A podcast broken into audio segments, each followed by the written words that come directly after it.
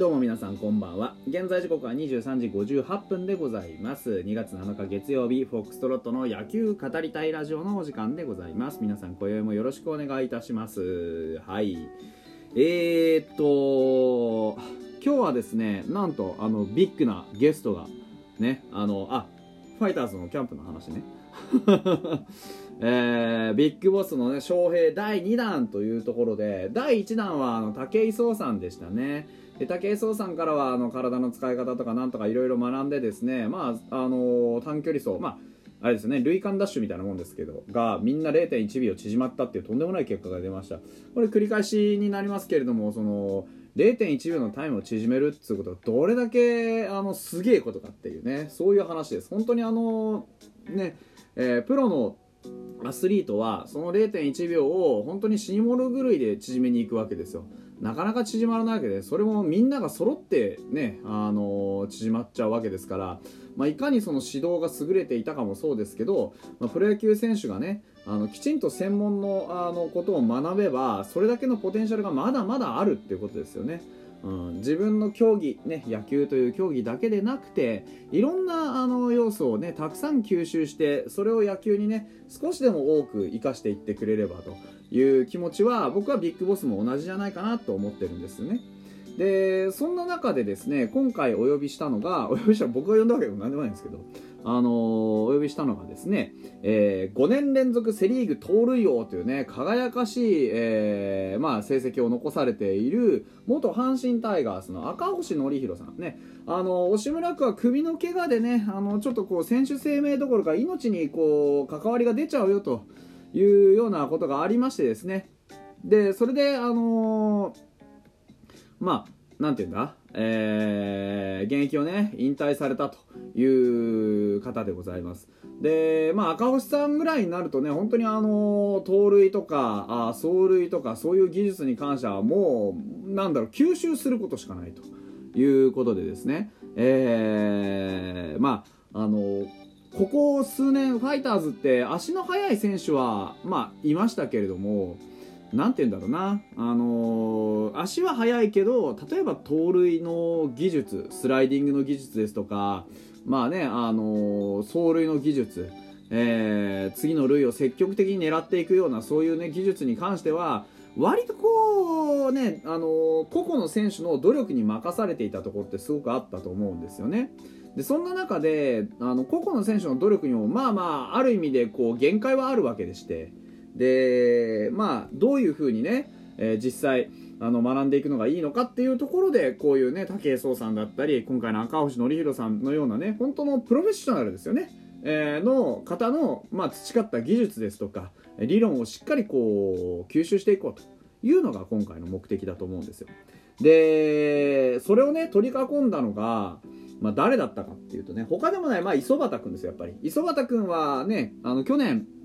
まあ、プロ入ってそこでやっぱり足の速さっていうのはもう何ていうんですかあ存分に見せつけてきたわけです。で磯畑君が入ってくる前までね前までって言ったら変なんですけど入ってくる前にもそのスピードでね鳴らした男がいてそれがあの宮田北斗でした。でさらに細川君なんてのもいます。でこの3人がですね最後の最後まで、えー、選手としてはあうんと赤星さんをね取り囲んで、えー、ずっとそのトールの技術ですとか重心の置き方ですとかスタートの切り方気類の仕方っていったそのそういう足のプロフェッショナルのね、えー、足のなんかそういう技術をね、えー、吸収しようと頑張っておりました。僕はこうね、あのこのトリオはすごく速くなるぞと思ってしまったんで、あの自然とスーパーカートリオを思い出したわけでございますね。はい。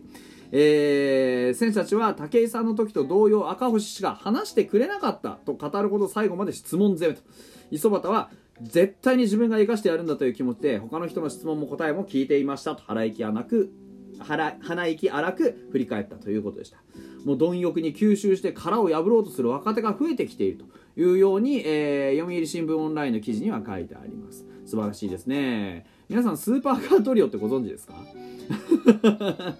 あのー、昔1985年シーズンね日本プロ野球横浜大洋ホエールズの時代ですねえー、トリオを組んだ高木豊、加藤博一、屋敷要の俊足打者3人、これをスーパーカートリオなんと。いうね、風に呼んだという、えー、逸話というかね、そういうのがありましたという話です。あの、メディアがね、えー、スーパーカートリオという風に、えー、報道して、この名称が定着したんですって。で、あのー、その時はね、えー、太陽ホエーズっていうのは足で勝つというね、意識が高かった。なんでかっていうと、横浜スタジアムは当時最も広い本拠地球場だったわけですね。えー、外野を抜けたりすれば、あの、非常にこう、ね、スピードに乗って一気にね、塁をぶんどれるという可能性も大きかったという球場でしたから、そのためですね、そういう足の速い選手が、えー、率先して、えー、走塁をね、えー、意識していくということに、まあ、非常に価値があったわけですね。翻って札幌ドームどうですかって考えた時には札幌ドームも大概広いわけですよ外野にしたって、あのー、ファールグラウンドにしたって大概広いわけですですから足が生きる場面ってのはたくさんあるはずでそのね、えー、生きる場面がたくさんあるはずの札幌ドームっていうのを、まあ、今のところはねまだギリギリ、あの、本拠地にしてるわけですからこれはもう生かさない手はないというわけでございますよね本来でしたらもっともっと走る選手がいてもいいはずでもまあ、あのこれまでね、そういう走る選手の、まあ、あトップを、うんまあ、走っていたあ西川春樹がね、楽天移籍してしまいましたから、まあ、あの時代のね、次世代のそういう、えー、スピードスターをね、えーと、球団としてはやはり生み出したいということで、えー、赤星さんの翔平というところに、まあ、たどり着いたのかなというふうにも思います。はいえー、とにかくね、あの、塁に出るっていうこともそうですし、塁に出た後、それから、あの、ダイソーとしても、足を生かす場面っていうのは存分にあるはずです。なぜならファイターズには出塁に長けた選手が未だにゴロゴロしてるからです。あの当然西川春樹いなくなってしまいましたけれども、近藤健介っていう非常に出塁率の高い選手もまだまだいます。で、そういう選手たちを、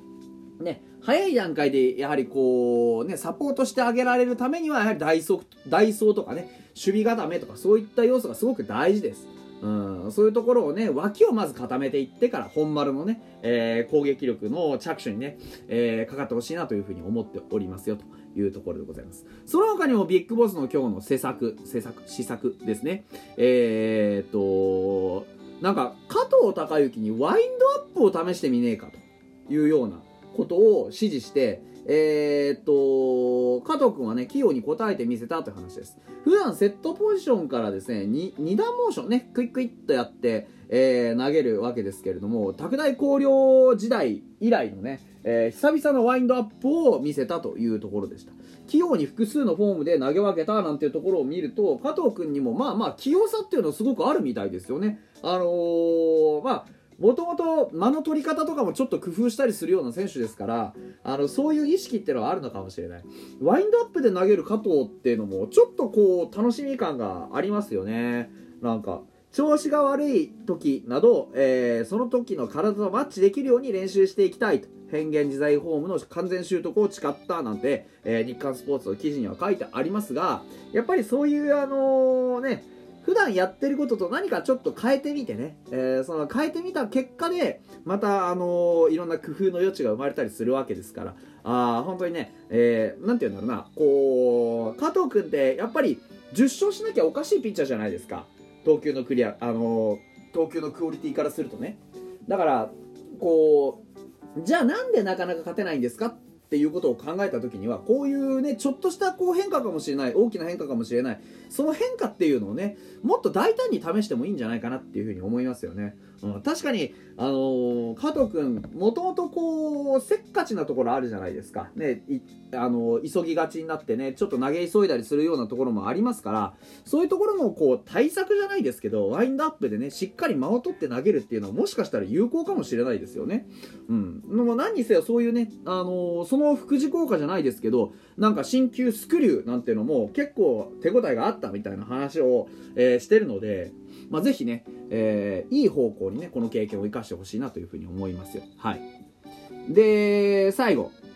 うんと、新庄ビッグボス、また珍アイデアというところでね、明日、あの、阪神戦が練習試合であるというところで、これスタメンが、あの、ガラポンで決定なんていうふうに